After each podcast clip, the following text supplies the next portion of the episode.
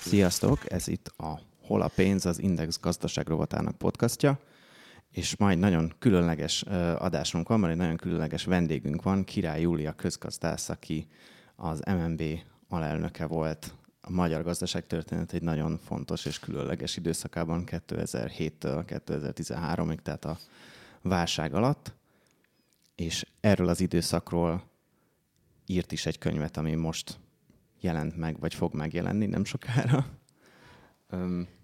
aminek az a címe, hogy a tornádó oldalszele, szubjektív válságtörténet, és erről fogunk most beszélgetni Király Júliával, úgyhogy köszöntöm itt a stúdióban. Szép jó napot kívánok én is mindenkinek, és izgatottan várom Dénes kérdéseit.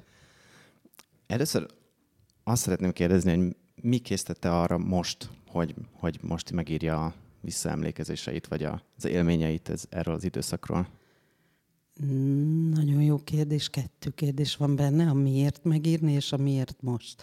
A miért mostra arra nagyon egyszerű a válasz, mert most lett kész. Ha úgy tetszik, akkor ezt már akkor elkezdtem én írni, csak valahogy nem, nem akart összeállni. Többször tanítottam, többször beszéltem róla, végül volt egy előadás sorozatom a nyitott műhelyben, ahol kifejezetten nem szakmabeliek hallgatják, ami előny.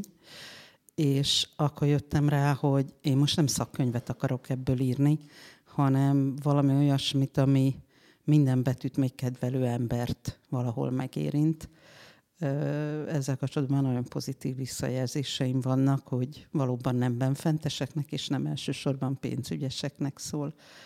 A miért megírni, arra pedig választad a könyvnek a mottója. Szkarvalics Ferenc barátommal, alelnök társammal egy kedves régi vitánk. Van egy zseniális Ottlik novella, a hajnali háztetők.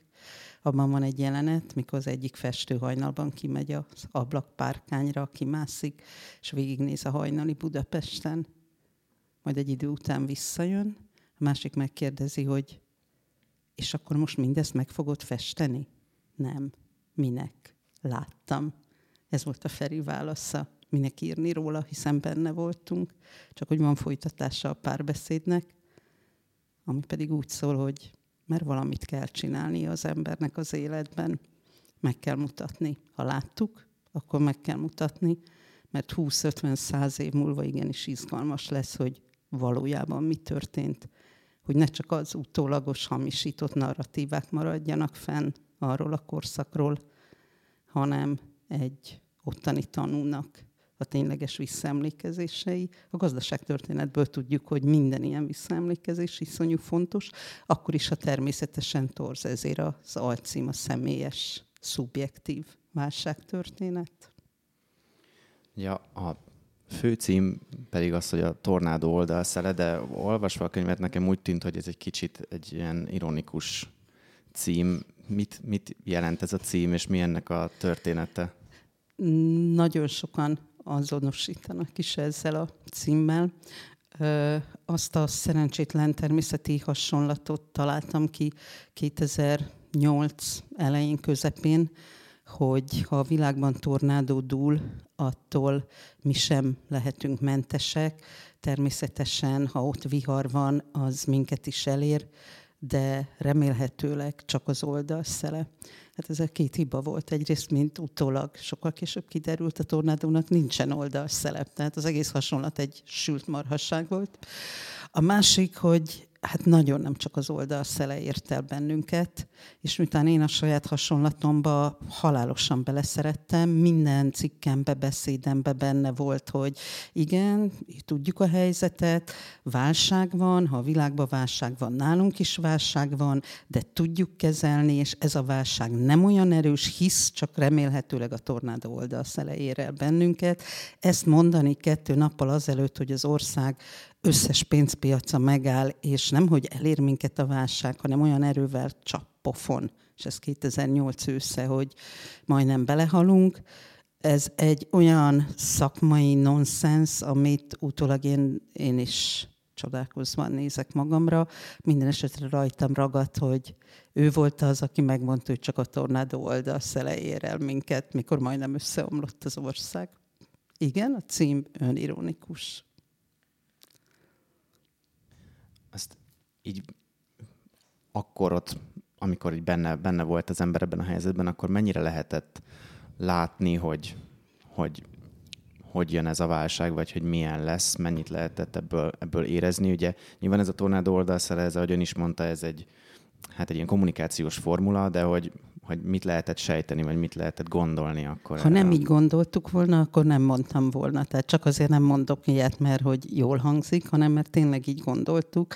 Kedvtelve szoktam idézni Ben Bernankét, aki a Fed akkori elnöke volt, és aki arra a kérdésre, hogy mi lepte legjobban, mi lepte leginkább meg a válsággal kapcsolatban, azt az egyszerű választ szokta adni, hogy maga a válság. Minden egyes részletét láttuk, minden részfolyamatot tudtunk, minden egyes elemet ismertünk, de az, hogy ilyen brutális erejű lesz, azt igenis nem lehetett előre látni. Tehát hiába tudtuk, hiába adtunk figyelmeztetéseket, hogy lassítani kéne például a bankszektornak. Nem devizában, nem svájci frankban kéne hitelezni. Hiába próbáltuk a, a, az állami konszolidációt gyorsítani. Ugye ez ugyanaz a korszak, amikor 2006 után elkezdi húzni a féket a túladósodott magyar állam is hiába tudtuk, hogy magas az államadóság, hogy magas a külső adósság, hogy borotva élen táncol a helyzet, de az, hogy ugyanolyan brutális erővel ér minket el a válság, mint egy hónappal korábban Izlandot, ezt senki nem tudta ebben a mélységben. Voltak mindenfajta jelek, voltak, akik borulátóbbak voltak, voltak, akik több részterületen láttak problémákat. Mi az utolsó percig úgy éreztük, hogy nem lesz könnyű, nehezedni fognak a feltételek, bizonyos, nagyon elegánsan szoktunk fogalmazni, turbulenciák lesznek, de, de azt a fajta összeomlást, ami majdnem bekövetkezett 2008. októberében, azt arra, arra senki nem számított. Tehát nem azt mondtuk, hogy nem gyűrűzik be a válság, mert ilyen baromságot, bocsánat, ilyen marhasságot senki nem mondott a Magyar Nemzeti Bank vezetői közül. Erre hiába próbálnak hivatkozni, de azt valóban állítottuk, hogy nem lesz olyan brutális erejű, és hogy ez a bankrendszer, ez a pénzügyi rendszer elég stabil, ami többi-kevésbé a végén igaznak is bizonyult. Ezeket a bankokat akkor nem kellett tőkével kisegíteni. Csak, hogy emlékeztessük a, az olvasókat, vagy akik még nem, nem olvasták olyan részletességgel az önkönyvét, hogy mit, mi történt ekkor 2008 őszén, vagy mi volt az a... Ugye ezt a könyvében ilyen elég drámaian le van írva, hogy akkor mi történt gyakorlatilag egyik napról a másikra, de hogy... hogy Nos, akkor volt? ugorjunk vissza tíz évet. Van a Facebookon is egy sorozatom, a tíz éve történt és menjünk vissza gyakorlatilag 2007-be, hiszen a nagy pénzügyi válság nem 2008-ban, nem 2007-be kezdődött. Akkor látszott az Egyesült Államokban, hogy elindul egy olyan vihar, amire nem lehetett tudni, hogy mennyire nagy lesz. Sokkal nagyobb lett, mint akkor arra bárki is számított. Ennek a ennek a válságnak a különböző jelenségeit 2008 elején már lehetett érzékelni Magyarországon is. Sokan elfelejtik, de 2008 márciusában az állampapírpiacon már volt egy ö, megingás, néhány napra akadozott a forgalom, de utána ezen sikerült túllendülni. 2008 nyarán a világ nagy része sokkal inkább a nyersanyagárak elszaladása miatt aggódott, semmint az Amerikából induló úgynevezett subprime válság, másodrendű jelzálók hitelválságnak a következményei miatt. És ebben a relatíve békés, de azért persze számos megrázkódtatással teli periódusban robbant 2008. szeptember 15-én a bomba. Összeomlott a Lehman bankház, ami az Egyesült Államok negyedik legnagyobb befektetési bankja volt, amit megint előre ha lehetett is látni azt a drámai erőt, ami a következménye volt ennek az összeomlásnak, nem lehetett pontosan felmérni. Ez olyan, mint amikor egy nagyon stabil hálózatnak egy meghatározó kulcspontját kiveszik. Barabási Albert László tud erről gyönyörű könyveket írni. És ha kivesznek egy ilyen csúcspontot, akkor a hálózat leáll. Ez történt a világ pénzpiacaival, tehát egy olyan döbbenetes esemény, ami elképzelhetetlen volt addig, pedig egyszerűen egyik napról a másikra megállt a világ legesleg mozgékonyabb, legesleg likvidebb piacain az élet.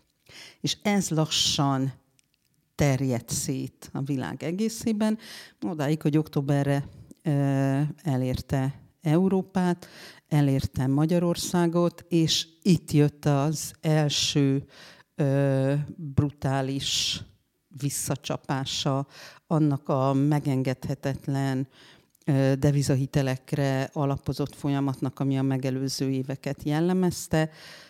Hirtelen a magyar bankok nem jutottak éltető forráshoz, az az egyik napról a másikra, ez az egyik napról a másikra, ez október 9, 8-ról 9-re történt, megállt a magyar pénzügyi rendszer folyamatos létét biztosító devizaellátás. És ez nem csak a bankszektort érintette, ez érintette ugyanúgy a magyar államot is. Tehát hirtelen azon az ominózus októberi csütörtöki napon a bankok nem jutottak forráshoz, a forint elkezdett zuhanni, hogy érzékeljük, mi volt ez a zuhanás, elérte a 276 forint per eurós árfolyamot. Tehát azt hiszem ez ma egyszerűen ilyen hihetetlennek hangzik. Az állampapírjegyzés megállt, magyarán megállt az ország. Ezt a pénzügyi élet szereplői érzékelték. A közélet szinte tudomás se vett róla, az esti hírekben sem szerepelt erről túl sok, még az Index sem írta túl tragikus eseményként. Mi viszont akkor úgy értük meg, hogy megállt Magyarország, és ez volt az a pillanat, amikor szembesültünk azzal, hogyha nagyon-nagyon gyorsan nem jut az ország forráshoz, akkor az államot nem lehet finanszírozni, az állam nem fogja tudni állampolgárait, közalkalmazottakat finanszírozni, megáll a bankrendszer, megáll a pénzügyi rendszer, megáll a gazdaság. Tehát ez egy olyan likviditási válsággal fenyegetett az a bizonyos októberi csütörtök, amilyet Magyarország még soha életében nem élt meg. Ezért kellett, és akkor minden szereplő, úgy az ellenzék, mint a kormánypárt tudta, ezért kellett Magyarországnak elsőként a Nemzetközi Valuta Alaphoz fordulnia, amit aznap este meg is tett. És miután hihetetlen gyorsasággal és, és 24 órás munkatempóban a Valuta Alap és az Európai Unió közös delegációja végig tárgyalta a hitelkérelem minden egyes részletét két hét alatt. Ez tényleg extrém gyorsaság. Október végére a megszületett a a valuta alap és a Európai Unió közös hitelcsomagja. Addigra a Magyar Nemzeti Bank a saját eszközeivel ö, tompította a, válságot, tovább ment a pénzügyi élet, nem állt le az ország, nem állt le a gazdaság, és október végére úgy tűnt, hogy túljutottunk a válság legnehezebb részén. Decemberben mi meg voltunk győződve, hogy most már azért tényleg békésebb időszak következik. Ez nem következett be. Még erre, a, erre az időszakra vonatkozóan, hogy miért, miért Magyarország volt az, amit, amit ez ennyire érintett? Ugye azt írta is a könyvben, meg most említette is, hogy Magyarország volt gyakorlatilag a válság alatt az egyik első, aki az IMF-hez igen. Um, fordult. fordult. igen. Hogy ez miért? Miért nálunk volt? Természetesen ez, a, ez volt a mi legelső kérdésünk is, hogy miért pont mi, és miért nem láttuk. Az, hogy mennyire sérülékenyek vagyunk, az tulajdonképpen 2005-2006-tól kezdve lehetett tudni. Csak abban bíztunk, hogy a 2006-os Gyurcsányféle költségvetést rendbehozó program, költségvetés konszolidáló program, elég jól halad, és hogy ezt a befektetők értékelni fogják. Valószínűleg, hogyha békésebb világban élünk, akkor ezt értékelték is volna. Mert valóban a, ahhoz képest, hogy 2006 nyarán már jól elfelejtettük, közel 10%-os volt a költségvetés hiánya, ezt azért 2008-ra sikerült 4% alá ledolgozni. Ez egy óriási megszorítás tulajdonképpen egy, egy ilyen országban. Minden normális gazdasági helyzetben ez hihetetlenül pozitív visszhangot váltott volna ki. Csak hogy ez egy nem normális helyzet volt, ez egy olyan helyzet volt, amikor éppen eltűnt a piacokról minden bizalom, és nem azt nézték, hogy ki mennyit tesz azért, hogy a kockázatait mérsékelje, hanem azt nézték, hogy ki mennyire kockázatos. És ránéztek egy egyszerű ábrára, ezt a könyvben be is mutatom, amiben a minket körülvevő országok és Magyarország adóssága látszik a GDP arányában. Kifele mennyire vagyunk eladósodva, és a kormány mennyire van eladósodva. És ezen a nagyon egyszerű térképen mi egy eléggé kilógó pont vagyunk. És akkor nem azt nézték, hogy Magyarország az elmúlt két évben mennyit tett azért, hogy ezt a helyzeten javítson, hanem azt nézték, hogy na, ő a legsérülékenyebb ország, és a legsérülékenyebb országnak esnek neki először. És mi történt utána, hogy említette, hogy azt gondolták decemberre, hogy már túl vannak a nehezén, és ehhez képest nem így történt? Bizony, mert 2009 elején, amikor a pénzügyi rendszer leállását követően a gazdaság egészen leállt a világban, nem Magyarországon, a világ egészében. Tehát ezt úgy kell elképzelni, hogy 2008-ban a világ egészen még növekedett, ha átlagos átlagosan nézzük, még 4-5 százalékkal a világ egészen növekedett. 2009-ben a világ egészen már csökkent 2 százalékkal. Jó, hát ez Kínában azt jelentette, hogy a 200 jegyű növekedési ütem egy számjegyűre lassult, de Európában, Észak-Amerikában, Ázsia jelentős részén azt jelentette, hogy az addigi növekedés nem csak hogy megállt, hanem durva csökkenésbe ment át. Ez volt az, amikor Európában a balti országok, Szlovákia 10-15 százalékkal csökkentek. Magyarországon is a GDP 6-7 százalékkal csökkent 2009-ben. És 2009 elén, amikor már látszott, hogy ez a ez a gazdasági összeomlás, a recesszió megindul, akkor minden ország először a saját gazdaságát próbálta meg rendbe tenni, és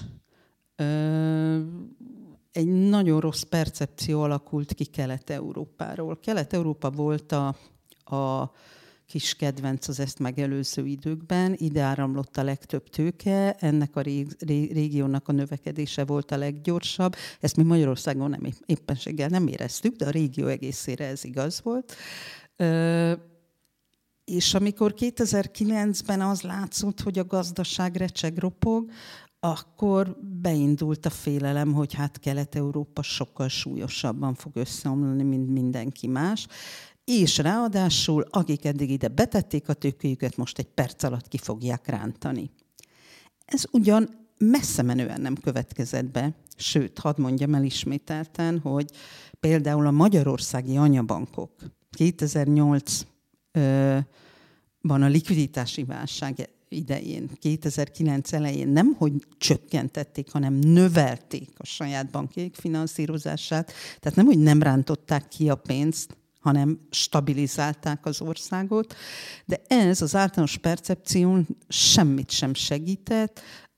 Politikusok beszédeibe egyre inkább úgy jelent meg Kelet-Európa, mint, ahon, mint a leg ér, legveszélyesebb régió, ami, ahonnan percek alatt, ahonnan percek alatt ki fog áramlani a tőke, és azok az országok, akik ezt finanszírozták, ugyanúgy nagy bajba kerülnek. Itt még számszaki hibákat is vétettek az elemzésen. Szóval minden összejött ahhoz, hogy 2009 tavaszára kialakuljon egy kelet-európai pánik.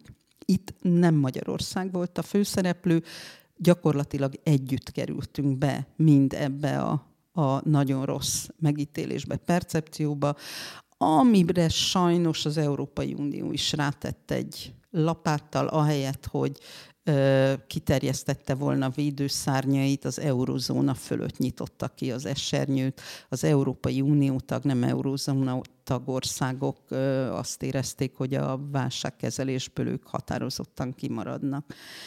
Ez a, a kelet-európai országok mindegyikének a 2009 tavaszát nagyon-nagyon megnehezítette. Február-márciusban nőtt a kockázatos, kockázati feláruk, tehát a kockázatosságuk egyre nagyobbnak tűnt, mindenütt csökkent a, a, a mindenütt romlott a saját valuta árfolyama, már ahol még saját valuta volt, mindenütt mélyült a recesszió. Ennek a végét valójában áprilisban a, az az ominózus világtanácskozás jelentette. Áprilisban végre rájöttek a nagy országok, ezek most akkor már a G20-akat jelentette a világ 20 legnagyobb gazdaságát, hogy nem lehet egyedül megoldani a válságot, közös lépések kellenek, és az áprilisi G20 deklaráció, hogy közös programot fogunk kialakítani a világgazdasági válság kezelésére, egy picit levette a terhet erről a régióról, de addigra a február-márciust mi már nagyon keményen megszenvedtük. Ez volt a második hullám. Ezt követően valamennyi ország, belértve Magyarországot is egy javuló pályára állt. Mi is fellélegeztünk 2009-ben az akkori monetáris tanács, a Magyar Nemzeti Bank legfőbb döntéshozó szerve a Nemzeti Bank történelmében a leggyorsabban és legnagyobb mértékben csökkentette a kamatot. Ezt is szeretjük elfelejteni, pedig 2009-ben ez volt a tény. 5%-ra mentek le a kamatok 2010-re, ami akkor hihetetlenül alacsony volt a európai és a világ kamatszintjéhez képest is. És 2010 elejére már egy növekedési pályán álló a, a nemzetközi piacokra újra kilépni tudó, stabilizálódó gazdaság volt körülöttünk. Akkor volt a harmadik fellélegzésünk, ugye az első az október, 2008 októberében, amikor meg, megoldottuk a likviditási válságot, a másik 2009 tavaszán, amikor a nemzetközi összefogás ebbe benne volt a Bécsi kezdemény is, megoldotta a kelet-európai válságot, és hát a harmadik 2010 tavaszán növekedési pályán vagyunk, stabilak vagyunk, túl vagyunk a válságon, és ekkor jött az újfordulat. Egy kicsit eltéríteném itt a beszélgetést vissza, vissza az időben, mert ugye a magyar válságról szerintem azért a legtöbb embernek a devizahiteles válság, vagy a devizahiteleseknek a válsága jut eszébe, és ezzel ön is nagyon sokat foglalkozik a könyvben.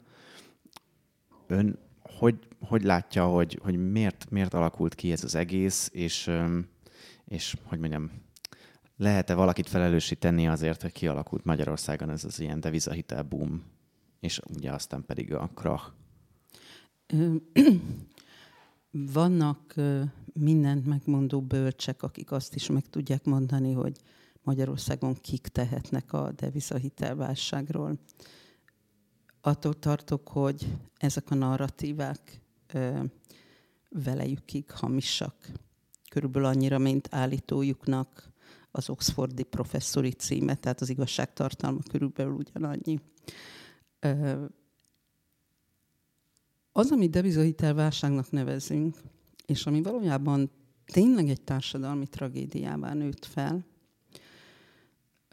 nincsen személy szerint megnevezhető felelőse. Tudom, hogy ez sokkal egyszerűbb helyzet lenne. Megmondani, hogy ki volt a hibás, ki volt a felelős, őt lecsukjuk, és a dolog megoldódott.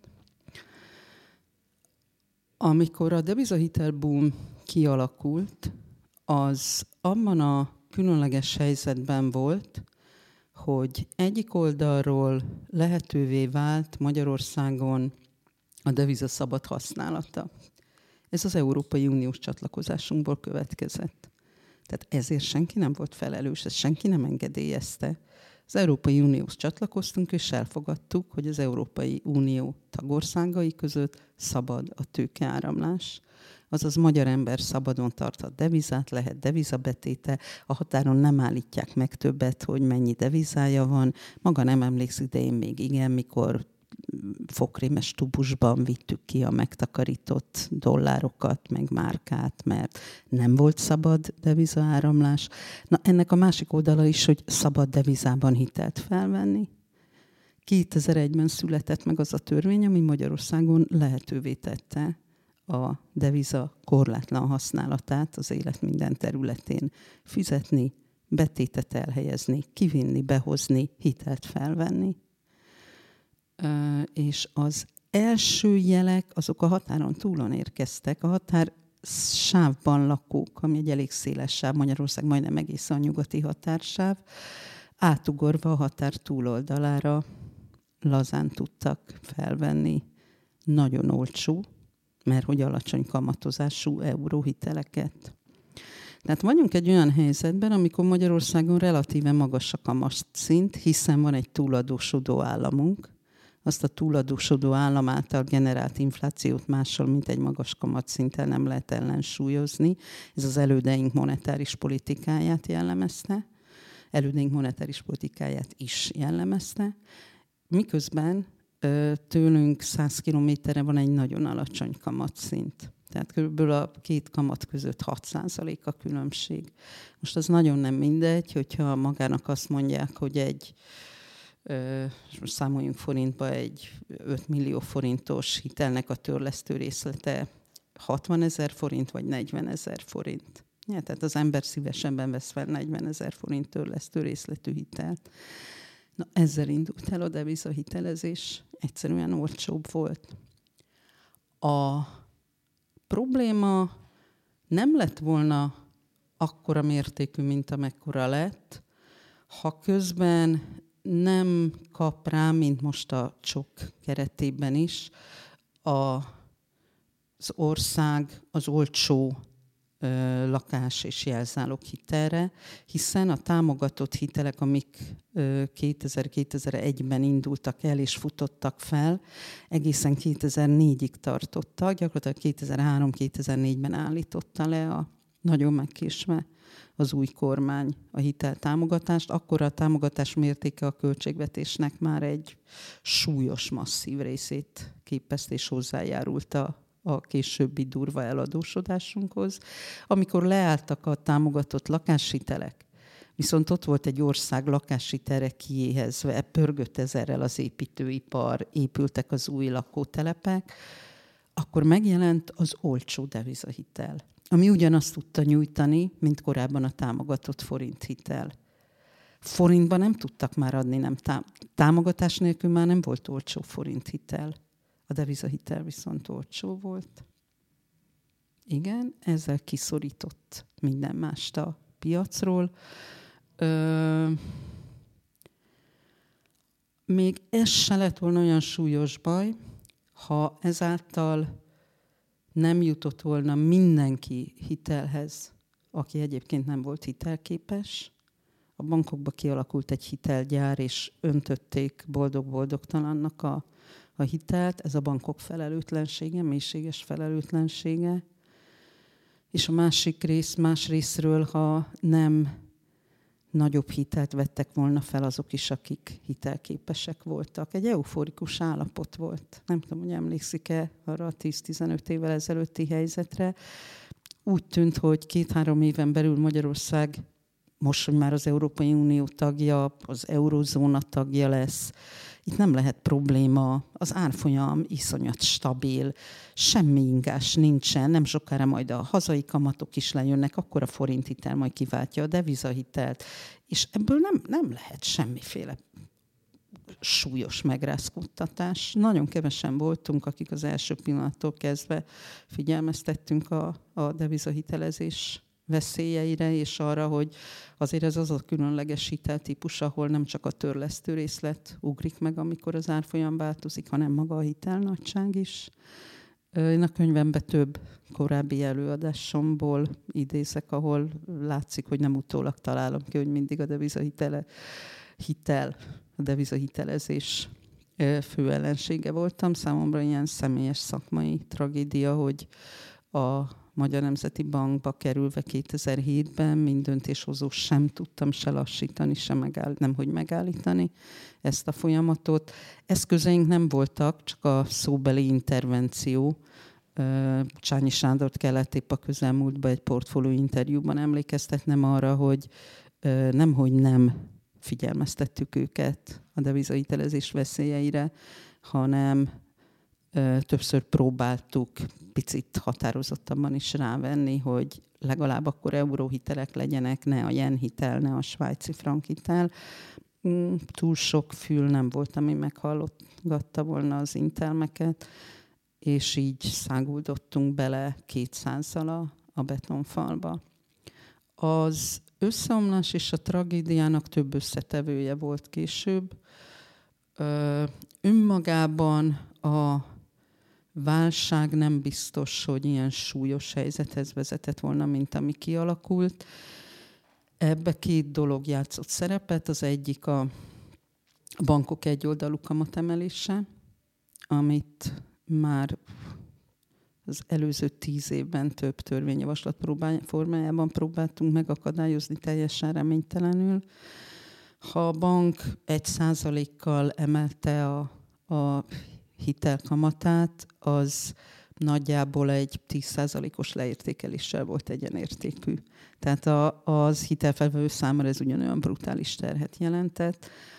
A másik az a 2010 utáni gazdaságpolitikai jó fordulat. 2010 elején a bajban lévő devizahitelesek aránya a lakáshitelesek között 4-5 százalék volt.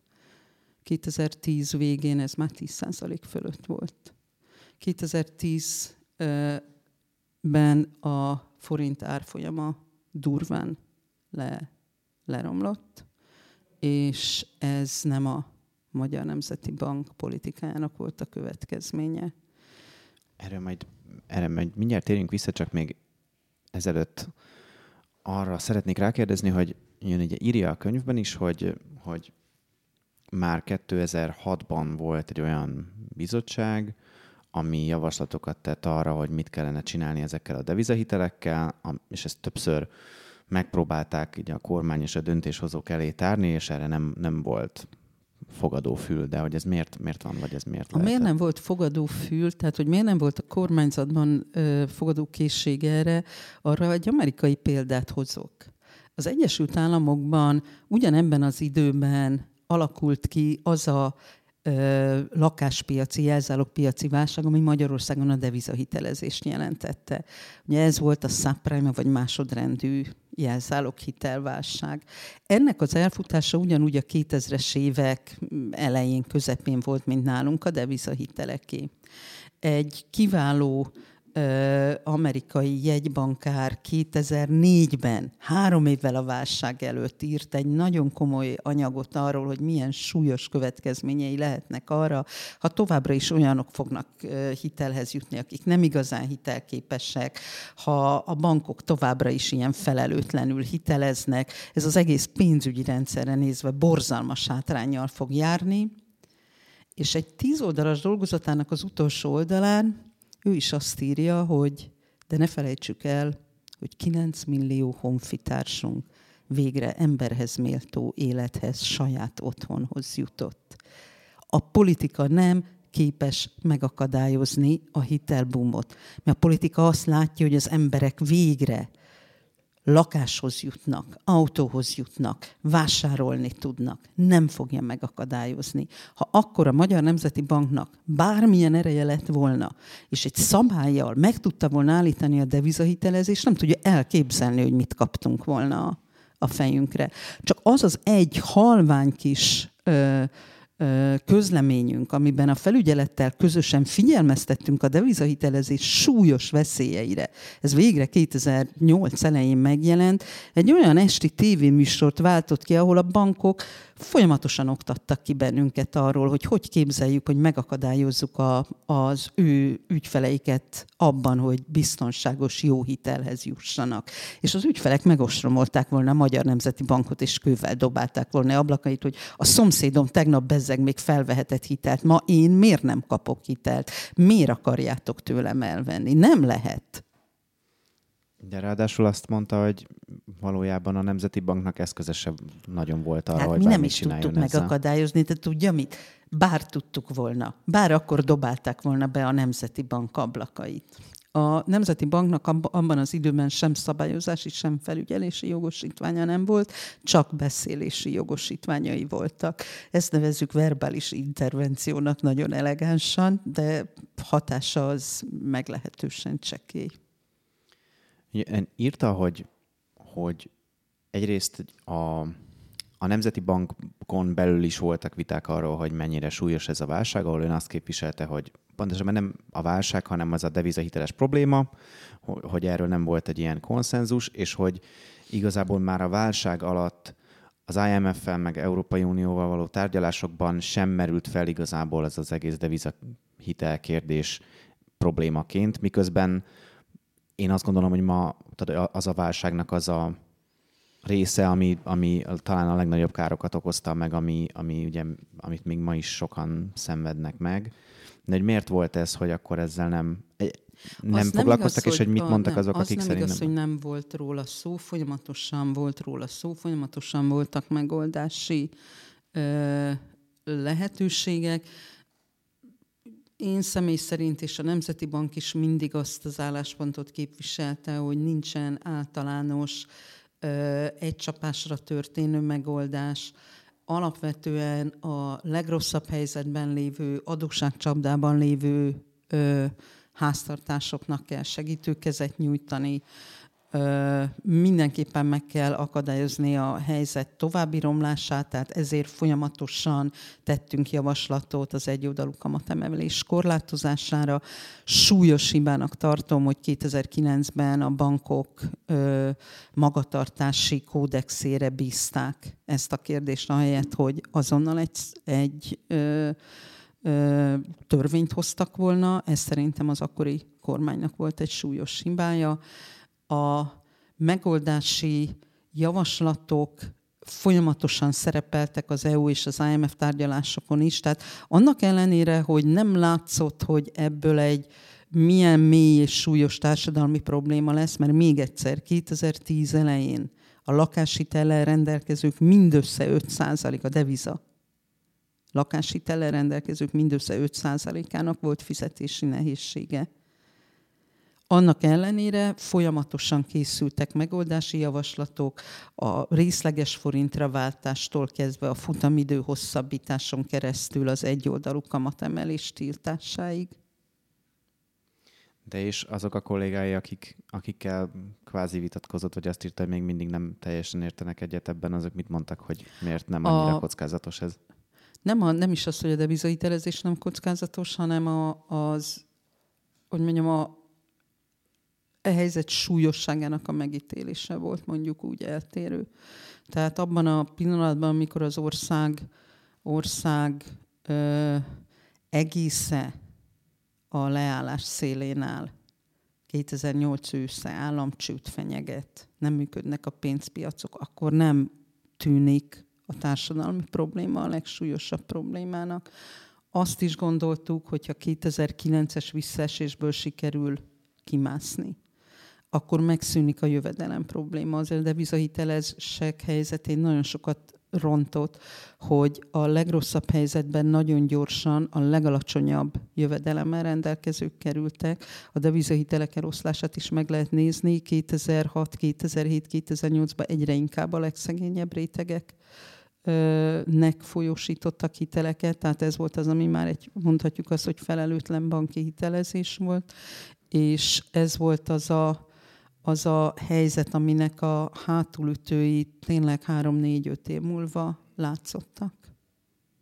Nem a devizahitelezés negligálása volt jellemző, a devizahiteles probléma negligálása volt jellemző, inkább az, hogy számos olyan akut probléma volt, amire azt gondoltuk, hogy ha sikerül a gazdaság problémáját megoldani, ha lesznek újra munkahelyek, ha növekszik az ország, akkor a hitelesek terhei is kisebbek lesznek és ez mondjuk egy logikus megközelítés.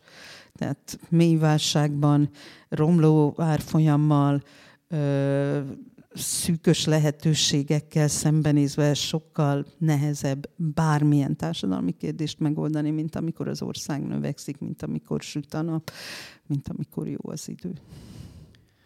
Azt akartam következőnek meg, megkérdezni, hogy ön szerint a 2010 utáni kormány hogyan kezelte ezt az egész devizaválságot, de azt hiszem, hogy már többször a mai beszélgetés alatt tett utalásokat arra, hogy ön szerint rosszul, de hogy, hogy miért? Ne, ne, ne csak a deviza ö, hitelesek megoldásáról beszéljünk, hanem arról a bizonyos 2010-es úkanyarról, amit Kornai Jánostól vettem át jellemz, jellemzést. Az úkanyar azt jelentette, hogy az addigi gazdasági, társadalmi, politikai berendezkedést teljes egészében lerombolták és megfordították. Ez azt jelentette, hogy Magyarország, aki két, amely 2010-ben már egy növekvő a válságból kifelé menő pályán állt,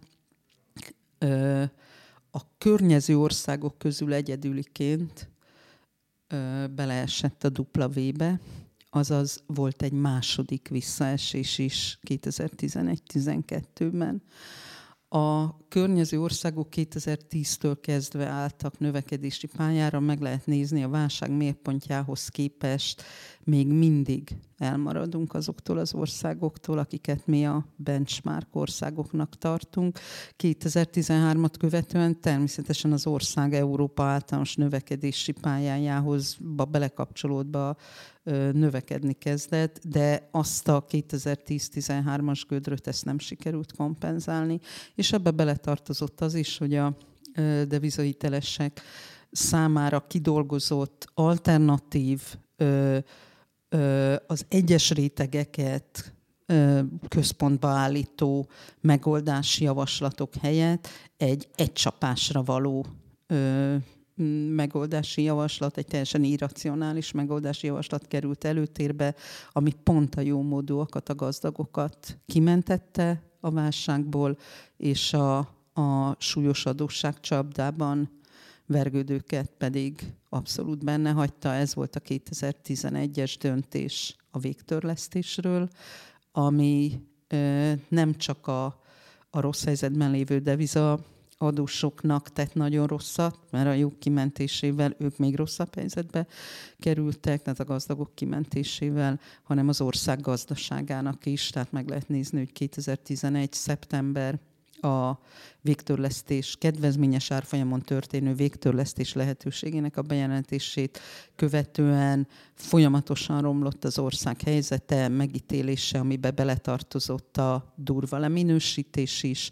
Ugye az a leminősítés, aminek a megfordulását tavaly annyira ünnepeltük, ugye ezt először azt tartozott, hogy 11-ben leminősítették ezt az országot, abba a kategóriába, ami már nem befektetési kategória, beletartozott egy 2011-12 téli válság, ami majdnem ugyanolyan súlyos összeomláshoz vezetett, mint Görögország.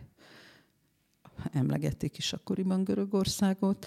Tehát beletartoztak mindazok a lépések, amelyek a nehéz helyzetben lévő rétegeknek még rosszabb helyzetet okoztak, és az ország egészét belevitték egy második recesszióba, amiből nagyon lassú volt a kikecmergés. Az, hogy a, a végtörlesztéssel, akinek, aki megtehette, az, az kifizette a hitelét, az, az másoknak, akiknek volt devizahitele, miért teremtett egy rosszabb helyzetet? Mert onnantól kezdve nem volt, nagyon csúnyán fogalmazva, nem volt velük foglalkozva. Tehát az volt a döntés, hogy akkor most megoldottuk a nehéz problémát, megoldottuk a devizahiteleseket, a többi már gyakorlatilag lényegtelen apró kérdés. Volt egy-két javaslat, volt egy-két mozdulat, de igazából minden kezdeményezés onnantól kezdve elhalt. Igazából komoly a devizahitelesek egészét érintő teherkönnyítés mentesítés nem nagyon volt, beleértve a bankok elszámoltatását és a forintra váltást is. A bankok elszámoltatása tehát a, az egyoldalú kamatemelés okozta te, többletteher visszafizetése kétségtelenül egy, egy kemény és azt kell mondjam, hogy jó lépés volt. Tehát ez volt gyakorlatilag az egyetlen. és igen jó pillanatban tetszettünk konvertálni a, a devizahiteleket forintra. Ehhez hozzátartozik, hogy kollégáink 2009-től kezdve folyamatosan számolták, hogy mikor van az a pillanat, amikor ezt meg lehet lépni, és mi is nagyjából ezt a 2014-et lőttük be, úgyhogy az, hogy ezen belül még annyira szenzációsan sikerült időzíteni a forintra való konverziót, hogy pont egy hónappal megelőzve a svájci Nemzeti Banknak az árfolyam elengedésre vonatkozó döntését. Ez egy mm, külön szépsége a történetnek. Tehát a, a végtőlesztést követően én úgy érzem, hogy a nehéz helyzetben lévő devizaadósok terheinek csökkentésére igazán nem történt erőfeszítés, illetve ami történt, az hamar abba is maradt. A forintosításra visszatérve egy kicsit, hogy akkoriban lehetett olyan hangokat hallani, hogy, hogy ugyan, ugye most már a, az árfolyam kockázat az nem nyomja a, a hitelesek, vagy az adósok vállát, de hogy a, ahogy megtörtént ez a, ez a forintosítás, úgy, úgy így is, hogy mondjam, tehát, hogy, hogy nagyobb teher nyomja a, az adósok vállát, mint amennyit mondjuk a bankoknak ö, ö, lehetett volna a vállára tenni, hogy erről Erről mi a vélemény, vagy arról, ahogy, ahogy megtörtént ez a forintosítás? Hát a, a végtőlesztéssel ellentétben, ami kedvezményes árfolyamon történt, a forintosítás az piaci árfolyamon történt, de az semmi más nem jelentett, mint hogy megállt a törlesztő részlet és a hitelnek a további növekedése az árfolyam romlása következtében. Tehát ennyi a pozitív hozadéka a nehéz helyzetben lévők úgy gondolták, hogy a banki elszámoltatás, tehát a jogtalanul felszámolt árfolyamrés és kamatemelésnek a kifizetése kellő segítséget nyújt. Azt gondolom, hogy nem nyújtott kellő segítséget és igazából onnantól kezdve magukra voltak hagyva, sőt, hát van egy második csapdahelyzet, amit a Magyar Nemzeti Bank is fölismert, és nagyon jó és határozott lépéseket próbál tenni ennek a, csapdahelyzetnek a kikerülésére, akkor a, a devizahiteleseket mind változó kamatozású forint hitelre konvertálták, 30 napos változó kamatozású hitelre. Ez azt jelenti, hogy ha a kamatok valamikor elkezdenek felfele indulni, ezeknek az embereknek a terhe ismét elkezd nőni. A Magyar Nemzeti Bank az elmúlt években nagyon sok, nagyon pozitív lépést tett ennek a helyzetnek az elkerülésére, és a bankok bankokat rászorítani arra, hogy fix kamatozású hiteleket adjanak, és konvertálják fix kamatozásúra a változó kamatot. De a kérdésére visszatérve, azok az emberek, akik már akkor nehéz helyzetben voltak, akkor adósságcsapdába voltak, ő nekik már ez sokat nem segített. És ez még tízezrek. És ön szerint, ugye ezt említette, hogy, hogy önök is azt gondolták, amikor még önök voltak a jegybankban, hogy nagyjából akkor kellene ezt megcsinálni, amikor aztán végül megcsinálta a kormány, tehát egy időben jól, jól csinálták uh-huh. önök szerint, uh-huh. vagy ön szerint, de hogy ön szerint lehetett volna ezt máshogy és jobban csinálni, és hogyha igen, akkor hogyan?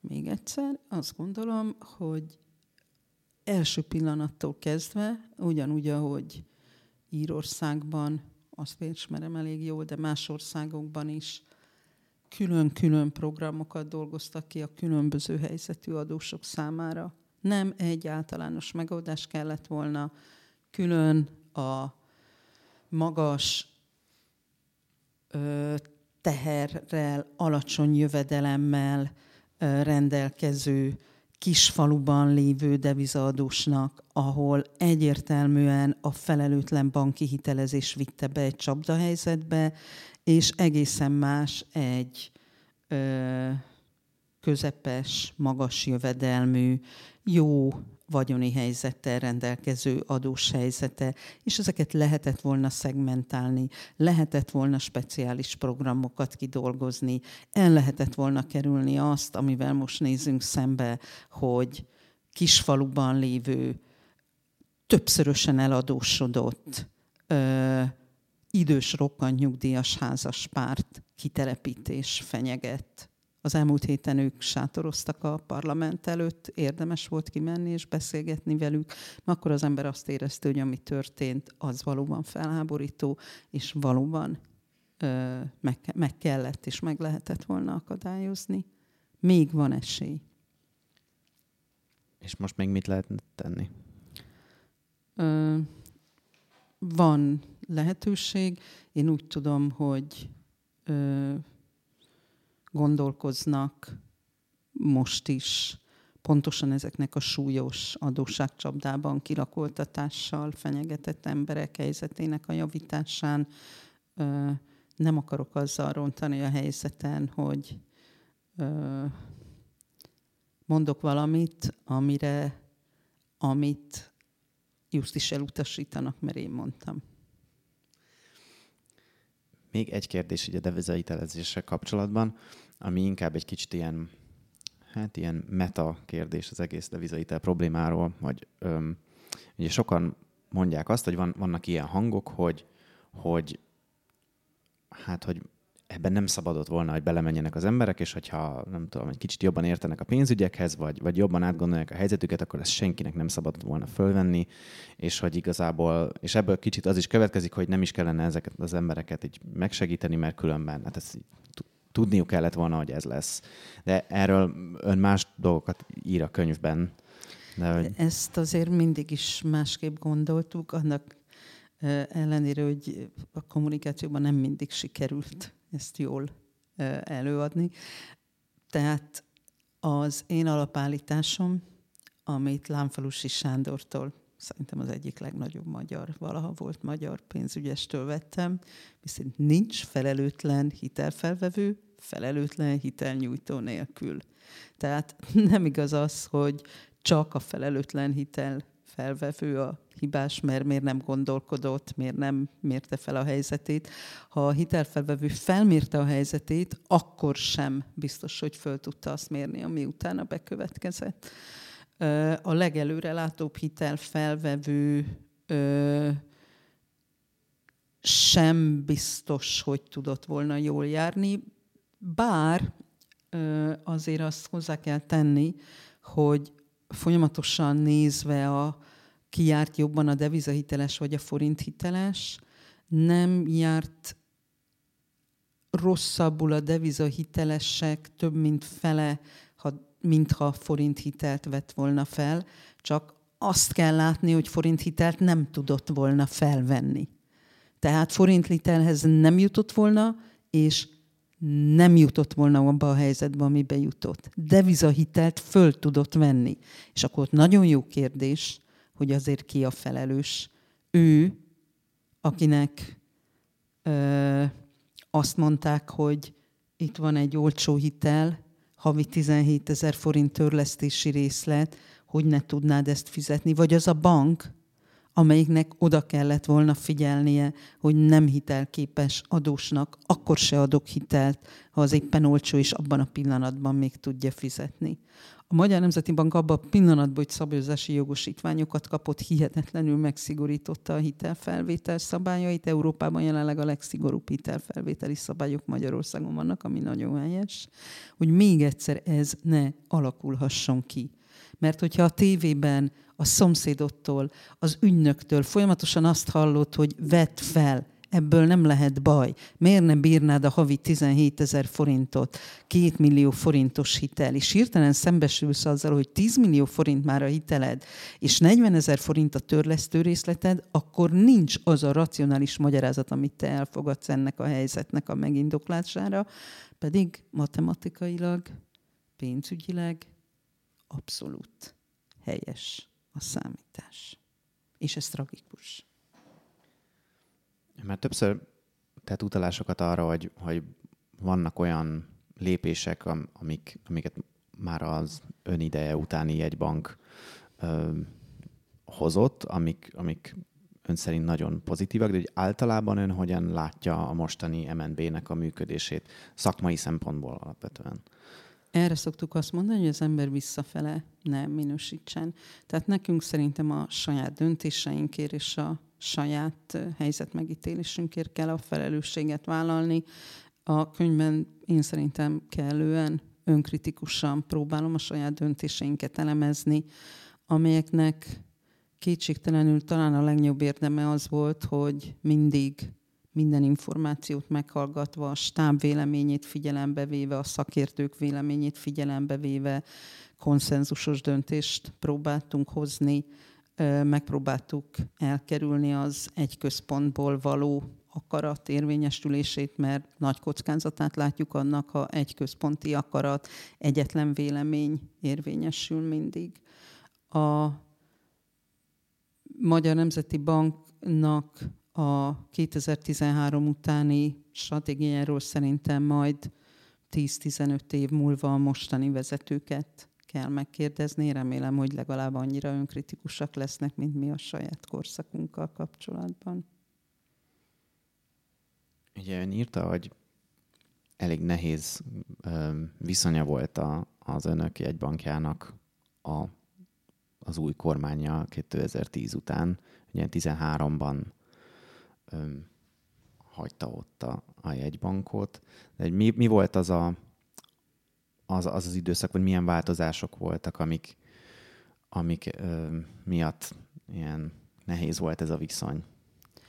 A, az előbb már említett Úkanyarnak a sajátossága volt ö, az is, hogy az új kormány leépítette a gazdaság működtetéséhez, működéséhez elengedhetetlenül szükséges fékeket és ellensúlyokat, tehát nem csak a politikai szférában, hanem a gazdasági szférában is meggyengítette, illetve leépítette.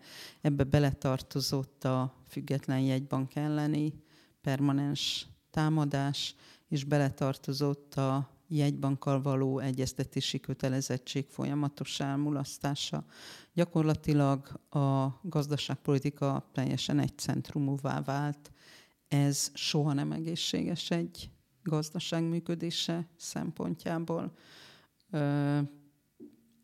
Nem jó, ha úgy működik egy gazdasági, gazdasági irányítás, hogy annak különböző szereplői nincsenek beszélő viszonyban egymással, pontosabban, ha csak az egyik próbál beszélgetni a másikkal, és a másik nem válaszol. Ez azt jelenti, hogy akkor az információk se fognak a megfelelő módon eljutni. Ez azt jelenti, hogy a külső megítélése is romlik az országnak. Tehát mi azt éreztük, hogy nem csak a mi munkánkat nehezíti az új felállás, hanem hanem nehezíti az ország helyzetét, és nehezíti az ország gazdaságának a, a javítását is. Ehhez járult hozzá, hogy folyamatosan a, a, nem csak a jegybankot és a jegybank szervezetét, hanem a jegybank elnökét is nemtelen támadások érték permanensen. Ehhez járult hozzá, hogy a Nemzeti Bankba vetett bizalmat folyamatosan próbálták rombolni. Akkoriban a felmérések alapján Magyarországon a, a közintézmények közül a legelső ötben szerepelt a Magyar Nemzeti Bank, mint ami egy tekintélyes, megbízható intézmény. Az első helyen akkor is a Magyar Tudományos Akadémia állt. De ugye most már beszélget egymással a, a kormány gazdasági vezetése és a jegybank, úgyhogy akkor most már minden helyre állt.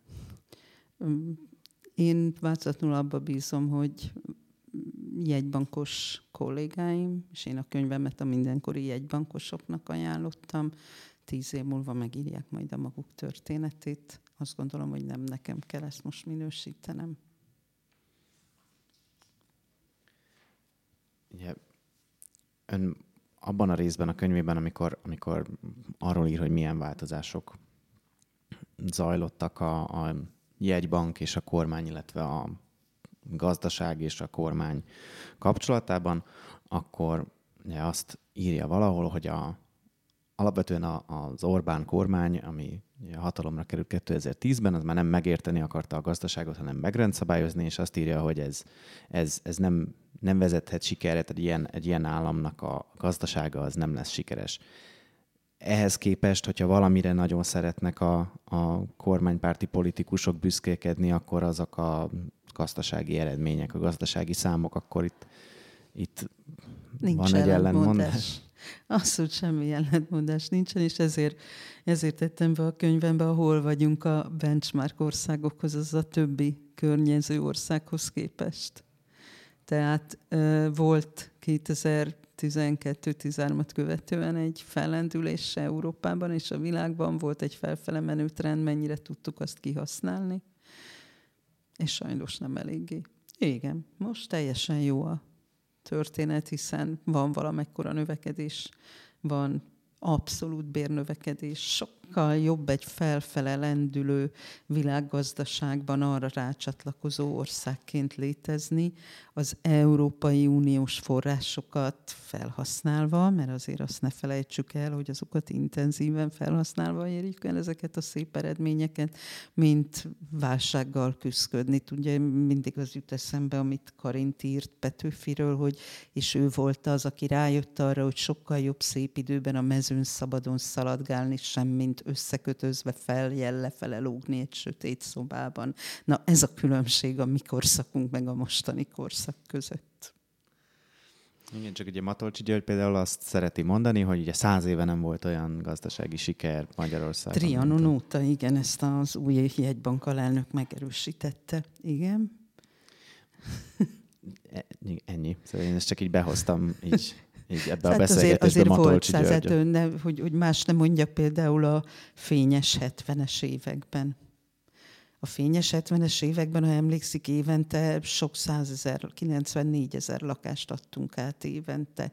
Növekedtünk, egyre magasabb volt a fogyasztás, és egyre jobban éltünk. Én magam még nem emlékszik, de én igen, mert nekem az volt az a...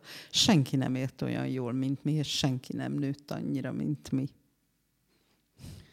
Viszont arról is már egyre többet beszél a kormány is és a jegybank is, hogy valamikor majd a következő években majd jön egy válság, de hogy arra Magyarország nagyon fel van készülve, de hogy ön szerint is jön egy válság, és hogyha igen, akkor, akkor honnan?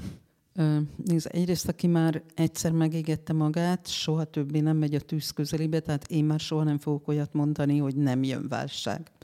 Ugye az mindig sokkal könnyebb azt mondani, hogy jön egy hatalmas válság, és óriási összeomlás lesz. Mert ha nem lesz, akkor arra senki se fog emlékezni, hogy itt valaki baljós hangokat hallatott. Hogy én már csak azt mondom, hogy igen, nagy összeomlás jön még a világban, és erre mind hallgatók emlékezni, hogy én megmondtam előre. Bizonyos válságok lesznek. Az, hogy akkora lesz, akkora, amekkora volt a 2008-as, nem tudjuk, hogy lesz a közeljövőben még egy. Az egy száz évenként egyszeri válság volt. De ne felejtsük el, hogy a Duna 2002-ben egy akkora árvíz volt, ami száz évenként van egyszer, majd 2004-ben jött egy olyan, ami ezer évente van egyszer. Ha a Duna képes volt két év alatt két ilyen brutális árvizet produkálni, akkor nem tudjuk, hogy mire képes a gazdaság ha összeomlás van, ha válság van, akkor eldől, hogy a válságkezelésből ki hogyan vizsgázik. Én továbbra is azt gondolom, hogy válságkezelésből jól vizsgáztunk, minden hibánk, minden rossz döntésünk ellenére ez az ország nem zuhant bele a válság, az izlandi csapda, a görög vissza nem térő lehetőségek mély csapdájába. És hogyha van valami, amit, amit így visszatekintve azt mondja, hogy máshogy csinálna, akkor az... Ó, az első az naptól kezdve. utólag, utólag az ember már nagyon bölcs. Ha azt kérdezi, hogy lenne, amit másképpen csinálnék, Igen, az azt. akkor rendelkezésemre álló információk birtokában, mert utólag tudva már nagyon könnyű jobb döntéseket hozni, akkor valószínűleg még erőszakosabb vagyok a, a válság előtti periódusban azzal kapcsolatban, hogy figyeljünk oda jobban a devizahitelezésre, és inkább két kézzel szórjunk homokot a gépezetbe, lassítsuk le, ha megállítani nem is tudjunk, de tegyünk valamit. Hát Király Júlia, nagyon köszönöm szépen, hogy itt volt és, és beszélgettünk.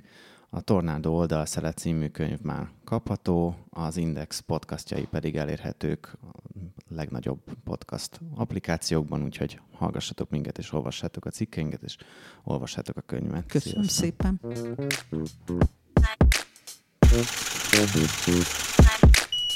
szépen.